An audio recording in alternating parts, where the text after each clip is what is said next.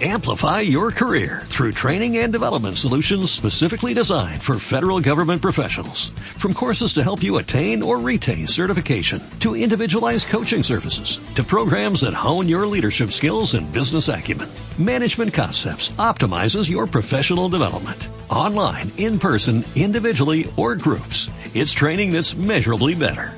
Learn more at managementconcepts.com. That's managementconcepts.com.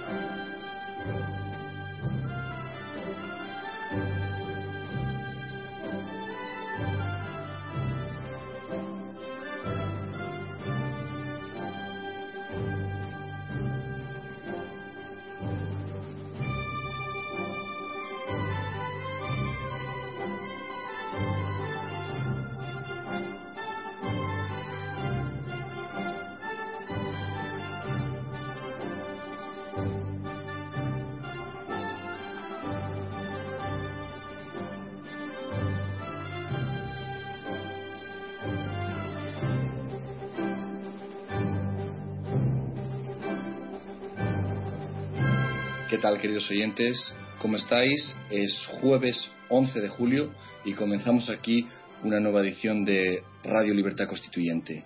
Soy Jesús Murciego. Comenzamos aquí nuestro programa de actualidad judicial, contando hoy con Pedro Manuel González y con don Antonio en Madrid, en Somos Aguas. ¿Qué tal? ¿Cómo estáis? Estamos bien, pero sometidos a tu dictadura de sauna. Porque ya no, No, puedo dar yo de- ya no puedo dar el parte meteorológico interno del alma aquí en Somosagua, aunque tenemos la suerte hoy de contar con un espontáneo invitado, seguidor nuestro desde hace muchos años, que ha venido a saludarme y aquí está Saqueda para presenciar esto y está reconociendo la galería que ve en la televisión y los partes meteorológicos que yo doy, está encantado, reconociendo todo. Pero claro, antes aquí ha sido un tiempo maravilloso. Y ahora desde que Jesús le ha declarado la guerra a las chicharras, pues aquí tenemos que aguantar a- todo lo que nos, el calor que nos manda Jesús.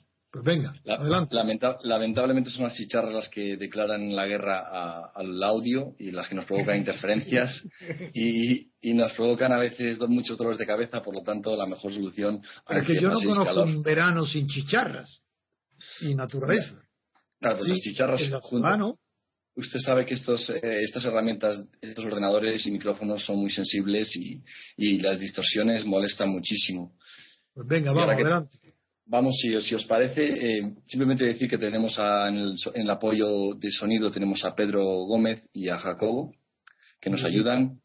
Y quería dar la palabra a Pedro Manuel para que empieces con el tema que consideres más importante. Gracias, Jesús. Eh, bien, yo lo primero, examinando la prensa, quería preguntarle a don Antonio si entendía unas declaraciones del presidente del gobierno, del señor Rajoy, porque yo eh, a lo mejor es que soy un poco tonto, A ver, a pero ver. no consigo no consigo No, en entender. comparación con las declaraciones de quien sea de la situación, seguro. sí, bueno, eh, resulta que visitando la planta de la General Motors en Figueruelas, en Zaragoza, eh, donde se anunció la fabricación de un nuevo coche, el Opel Mocha, de esa factoría, eh, el, el discurso que supongo que será improvisado del señor Rajoy eh, incluyó la siguiente advertencia. Y voy a citar textualmente porque es que si no me pierdo incluso. Dice que hay cierta tendencia a contar las cosas que no son las mejores y de vez en cuando hay que hablar de las cosas que son importantes. Ajá, Yo qué sé, maravilla. no he entendido nada. Qué registrador de la propiedad. Qué opositor a una, eh, el- eh, unas oposiciones difíciles, pero que eh, se aprende el lenguaje. Este está acostumbrado a, a soltar temas y a enrollarse. Y qué barbaridad, qué esfuerzo, qué razón habrá para que este hombre hable de una manera tan opaca, tan ininteligible, tan mal español. Empieza diciendo que hay cierta tendencia, supongo que será en España, o no sé si en la naturaleza humana, que dice hay cierta tendencia a hablar de las cosas que no son las mejores. Es un hombre que habla en negativo, como en las fotografías, en lugar de ver el positivo, pues oyéndolo hablar es como si estuviera viendo las, las fotos en el negativo. hay que cierta tendencia a hablar de las cosas que no son las mejores.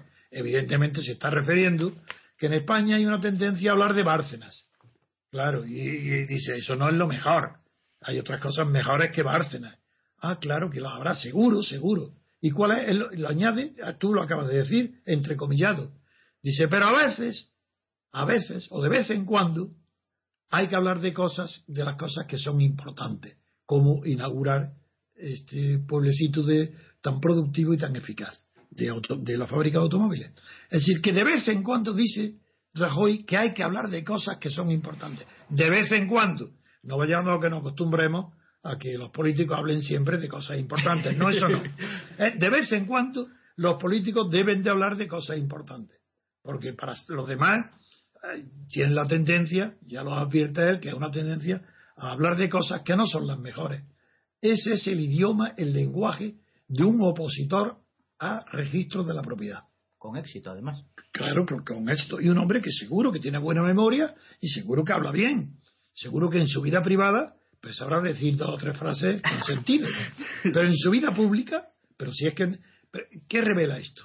Pues que un hombre que tiene su cerebro ordenado, que tiene reflejos cerebrales correctos y que puede hablar, expresarse correctamente en el idioma español, cuando no lo hace es que hay una razón sentimental, no de cerebro, una de sentimiento. Algo le pasa en su sentimiento que le impide ser claro y que tiene que decir, no, no, no, es que hay una tendencia a hablar de lo que no es mejor, pero hay, de vez en cuando hay que hablar de cosas importantes, para que no se hable de Bárcenas y para que se hable de la productividad o de la economía. Bien, de acuerdo.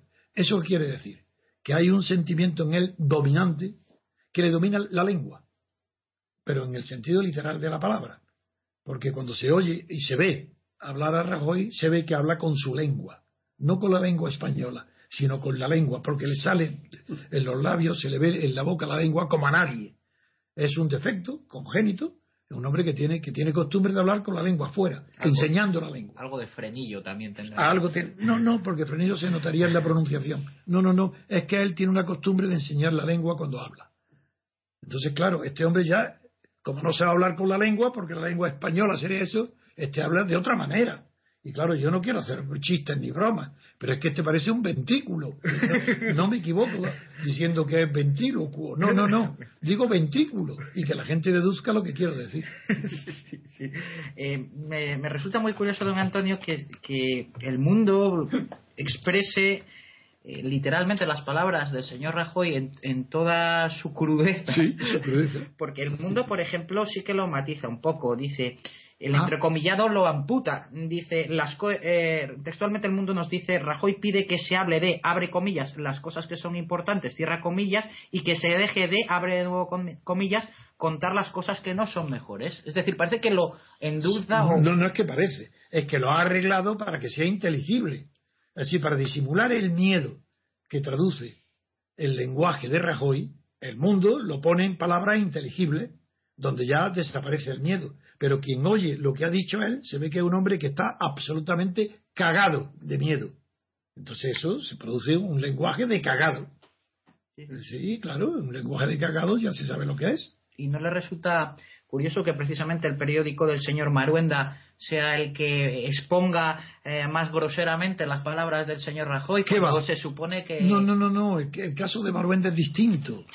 Es un hombre tan poco atrevido para pensar por sí mismo que respeta como si fuera la tabla de las dos, si fuera Moisés el que interpreta las tablas de la ley del Sinaí. Entonces, no se atreve a alterar ni una coma de lo que diga Rajoy. Por eso en Majuenta está correcto porque él no se atreve a modificar nada, es Dios quien habla. Entonces Rajoy le inspira y le, dice el, pulso lo que tiene que poner al pie de la letra. A propósito, si queréis que os recuerde mi anécdota de, bajo, de porque yo no lo conozco de nada más que de que coincidimos en Barcelona, en la Universidad Pompeu Fabra. Me invitaron a dar, eh, yo, yo creo que hace muchos años, hace 15 años o más, o 20 quizás, me invitaron a una conferencia y allí fui y me encontré que estaba en la sala misma de la universidad donde estaba ya el señor Marruenda. También invitado. Pero había tal ruido cuando entré, claro, me aplaudieron, se cayó, pero enseguida eso se queja Jesús de la chicharra, aquello sí que era un ruido de verdad, y, era cerca del verano, ruido abucheando que no lo dejaban hablar. Cuando yo entré pararon, pero enseguida que él intentó otra vez nada, imposible, imposible, imposible, y no pudo hablar. Entonces ya uno de ellos de los que organizaba aquello eran izquierdistas, probablemente separatistas, tal, pero eh, incluso esas personas en aquel tiempo tenían cierto respeto por mi postura política que era y también por mi valor, que yo no tenía miedo de nada. Y, y además me enfrentaba, figúrate, a los separatistas y di la conferencia en contra de ellos. Y me escucharon y me aplaudieron en contra de los estudiantes que estaban catalanistas, separatistas y abucheando continuamente. Y le dije que no abuchearan, que lo dejaran hablar, que era más mm, beneficioso, dije, para ellos, era mejor que se escuchara lo que decía, que eso era más peligroso para Maruenda que los, los abucheos que le estaban haciendo. Bueno, el hecho es que hablamos los dos bien, termina que yo nos vamos, yo no conocía a Maruenda de nada, pero había pedido que lo escuchara. Pero nada más, no, pues que yo termino, vamos, y en la avenida que íbamos buscando ya los coches, una avenida amplia, recuerdo yo iba por el lado izquierdo, la acera izquierda, eh, andando hacia mi coche, o al coche que me ha llevado, y en la acera de enfrente de repente veo salir a Maruenda a un paso muy rápido, pero seguido de una jauría humana, como las de Marlon Brandon en la película de la jauría humana, pero insultando lo que se lo comían. Entonces vi el panorama tan malo que el, tan mal aspecto tenía aquello que sin dudarlo crucé inmediatamente la, la calle, me acerqué a don Tabel, le puse mi mano sobre el hombro y lo acompañé hasta su coche y se acabó el peligro. Esa es la anécdota de Salvándole el pellejo, vamos. Completamente. Y se lo volvería a hacer un millón de veces. Y hoy también. Si él quiere defender a Rajoy, al PP, y niega la evidencia y no admite el diálogo, me da igual. Si está en peligro, lo salvaría. Pues lo mismo le necesita don Antonio, porque es que yo, entre que le veo a este señor en la sexta, que le ponen en ridículo. Si todo el mundo le toma el pelo, cuando, él no se da cuenta. Y cuando Federico Jiménez Los Santos lo lleva a su tertulia, no hace más que dar, meterle pullas y darle collejas durante toda la tertulia, lo mismo necesita su ayuda, don Antonio. No, pero yo sí le pegan. si no le pegan, no. Eh, bien, pues vamos a hacer una pequeña pausa para eh, ya adentrarnos en el siguiente tema.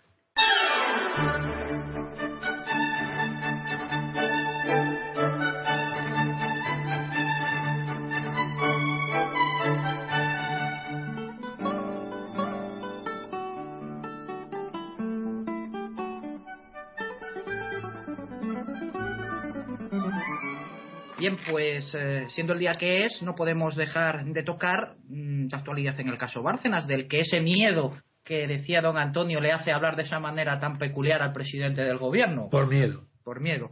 Y es que hoy, eh, hoy mismo, pues eh, llama como testigo al, al, director del mundo. Que no es miedo pánico, porque para que sea miedo pánico tiene que ser colectivo. Es miedo cerval.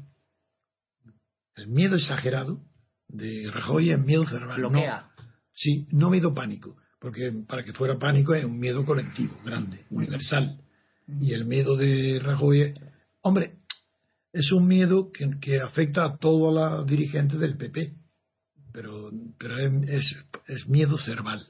Pues no sé si la declaración mm, que haga hoy el director del Mundo por el artículo, esa entrevista que publicó eh, con el señor Bárcenas, que le ha llamado, le dará más motivo para tener miedo. Claro.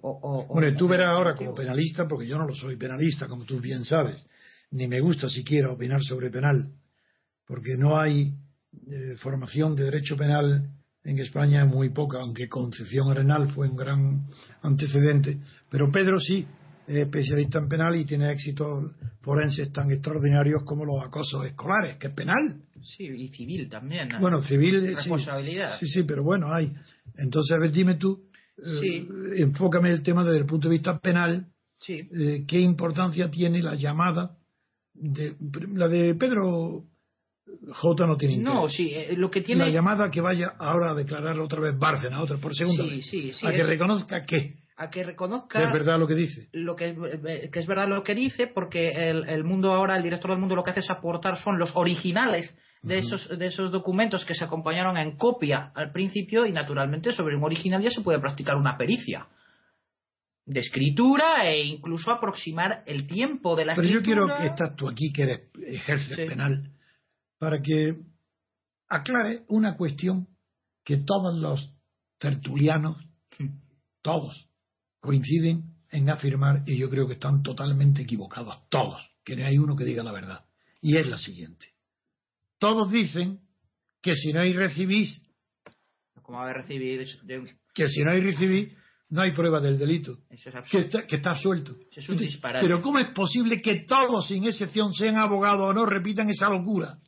Como si el único medio de prueba del delito este de fuera que hubieran recibido diciendo sí, he recibido ilegalmente, ilícitamente y he cometido el delito. Pues es exactamente lo mismo que cuando sale Pero presidente. explícalo bien para que la audiencia sepa el- la locura que implica creer que un delito está aprobado si alguien se declara autor de ese delito. Y pongo yo como ejemplo, alguien mata a otra persona y el padre del asesino quiere cubrirlo y va a juzgar y dice yo lo he matado No, no, para salvar a su hijo. Luego no es prueba ninguna la confesión, no es prueba ninguna. La Es una, es una prueba más, entre otras. Pero, eh, pero si esto es igual que cuando han dicho que, es- que la contabilidad del Partido Popular es clarísima y que está a disposición del Tribunal de Cuentas. Pero hombre, ¿cómo va a poner alguien una partida ilícita en lo que presenta al Tribunal de Cuentas? Pues Pero- esto es exactamente igual. Pero no es la pregunta que te hago. La pregunta que la te hago es, autoinculpación no supone Esa. la Es- prueba del delito. es que ellos creen que No. si no hay